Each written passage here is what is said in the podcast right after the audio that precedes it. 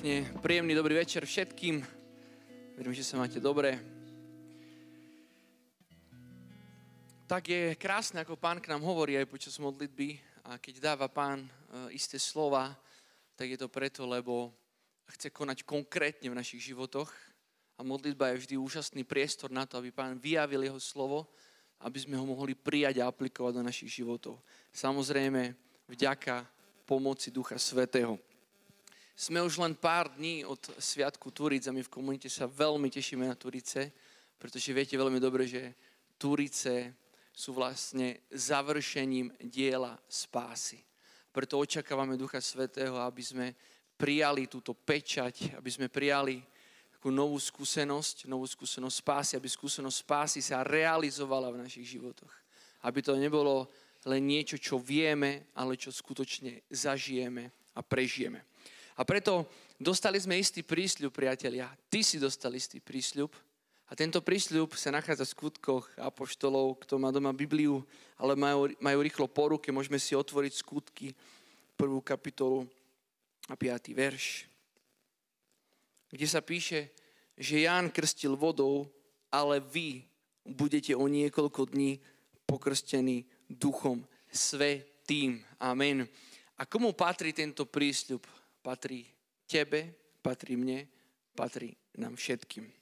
Skutky 2.39 hovoria veľmi jasne, veď to prislúbenie patrí vám, vašim deťom i všetkým, čo sú ďaleko, všetkým, ktorých si povolá Pán náš Boh. A toto je úžasná správa, pretože Turíce a skúsenosť Turíc nie sú len nejakým ohraničeným, ohraničeným momentom v histórii církvy, ale skúsenosť Turíc je niečo, čo sa obnovuje neustále.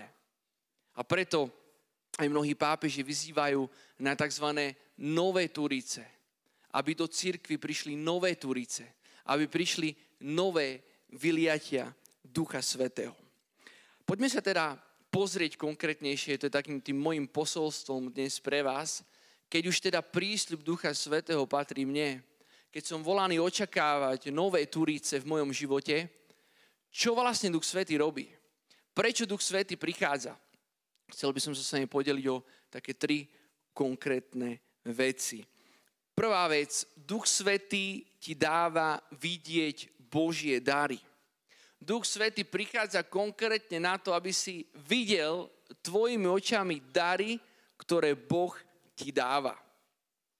Keď sa pozrieme lepšie do Evanelia podľa Lukáša 2. kapitoly, tak vidíme tam taký príbeh o Simeonovi, ktorému duch vnúkol, že nezomrie, pokiaľ neuvidí Mesiáša. A doslova text hovorí, že duch e, ženie, alebo teda tak posúva Simeona, aby išiel do chrámu a on keď je do chrámu, tak sa tam deje taká tá udalosť prezentácia alebo obetovania pána to vlastne bol moment, kedy 40 dní po narodení privádzali deti do chrámu, aby ich obetovali pánovi. Čiže mohlo tam byť prítomných veľa detí v tej chvíli. Určite tam nebol len sám, e, nebola tam len Mária e, s Ježišom, ale určite tam bolo mnoho detí. Ale Simon, vďaka tomu, že je naplnený Duchom Svetým, dokáže v tej normálnosti, a dá sa povedať v tom chaose tých mnohých detí, ktoré tam plakali a kričali neviem čo všetko, vie, že jedno z tých detí je Ježiš, je Mesiáš. A toto je úžasné, lebo takto nám Duch Svetý otvára oči, aby sme práve v našej každodennosti videli dary, ktoré Boh dáva. Že medzi tými ostatnými vecami, ktoré sa zdajú normálne, všedné, je dar, ktorý Boh dáva. A toto ide tak trošku do protikladu s tým, čo my ako ľudia bežne žijeme, že nám sa páčia senzácie nám sa páčia proste veľké veci, musia sa dať veľké, obrovské zázraky, neviem čo všetko. Určite, treba sa modliť za zázraky, ale veľkým zázrakom je aj uzdravenie našich očí, ktoré Duch Svetý dáva. Uzdravenie očí, ktoré, keď sú uzdravené vďaka moci Ducha Svetého, tak nám umožňa vidieť v tých malých veciach Božie pôsobenie. To je prvá vec, ktorú Duch Svetý robí v našich životoch a prečo by sme sa mali otvoriť na jeho pôsobenie, aby sme videli v našej každodennosti Božiu moc, Božie pôsobenie a Božie dary. A čo v nás toto vzbudzuje automaticky? keď vidím Boží dár, tak automaticky ma to volá ku vďačnosti. Pokiaľ viem, že som obdarovaný, tak som aj vďačný. Druhá vec, Duch Svetý ti dáva sílu neutiec pred ťažkosťami a učiť ťa prorokovať.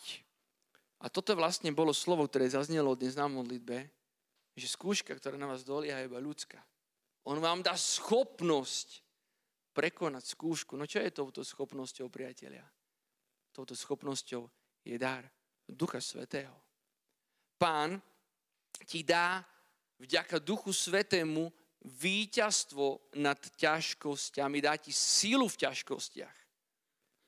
Naša ľudská reakcia väčšinou je opačná. Príde ťažkosť, tak chcem zmeniť buď, buď okolnosť, alebo chcem zmeniť, niečo vymeniť. Mám ťažkosť vo vzťahu, vymením vzťah. Mám ťažkosť, ja neviem, so šéfom, vymením šéfa, alebo lepšie robotu, šéf vymení teba. Mám ťažkosť v církvi, vymením církev, aj to je dneska moderné lebo vymeniť sa dá ľahko. Ale keď máme Ducha Svetého, on nám dáva víťazstvo v našich ťažkostiach. Takže každú skúšku, ktorá prichádza na nás, môžeme zdolať v jeho mene, tak ako to bolo, tak ako to bolo s Izraelom, keď e, postavili filištínci Goliáša, tak Izrael mal strach. Jasné, že mal strach. Pretože izraelská armáda nemala Goliáša. Filištínska, hej. Ale páni napriek tomu dáva víťazstvo Izraelu vďaka Dávidovi, ktorý bol obyčajný chlapec.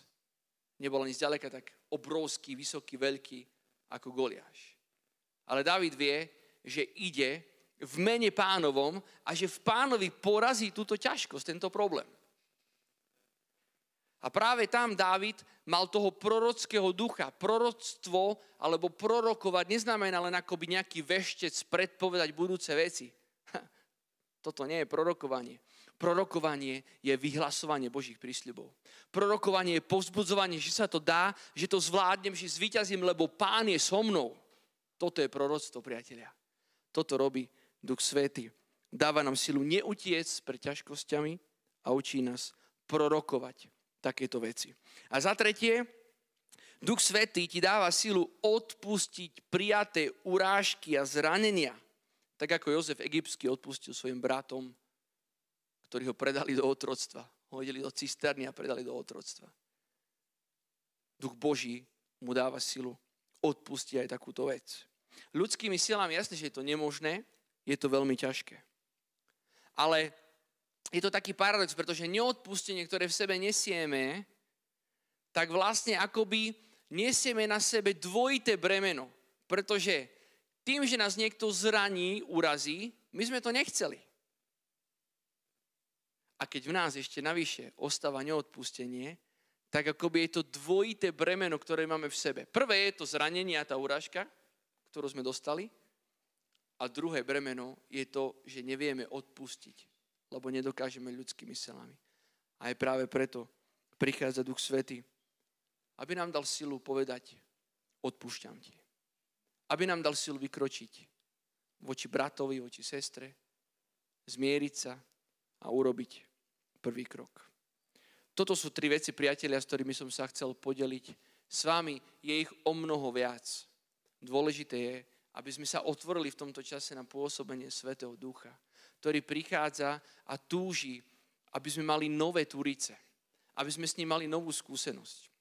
Ja keď som mal 16 rokov, bol som hore vo svojej detskej izbe, čítal som jednu knihu, kde bolo napísané, ak chceš stretnúť Ducha Svetého a mať s ním skúsenosť, zavri teraz túto knihu, nečítaj ďalej a chod sa jednoducho modliť. Tak som sa postavil, začal som sa modliť úplne jednoduchými slovami.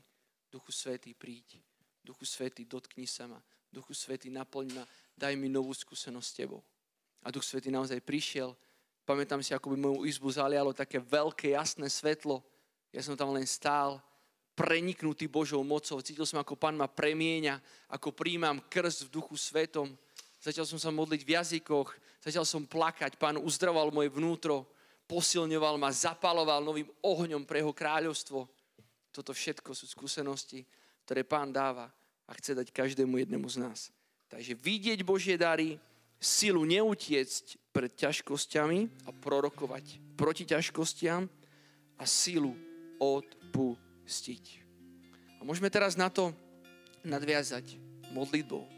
Môžete sa postaviť alebo dať sa do nejakého takého postoja modlitby. Ja teraz odozdávam mikrofón ďalej našim modlitebníkom a aj v tomto duchu budeme sa ďalej modliť, aby duch Boží sa ďalej rozlieval. A aby v prvom rade sa realizovalo to slovo, ktoré Pán nám dal dnes na modlitbe. Čo On chce robiť. Že akúkoľvek skúšku, ktorú máš, ty ju zvládneš. Lebo Pán je s tebou, lebo máš schopnosť ju zvládnuť a táto schopnosť sa volá Duch Svetý.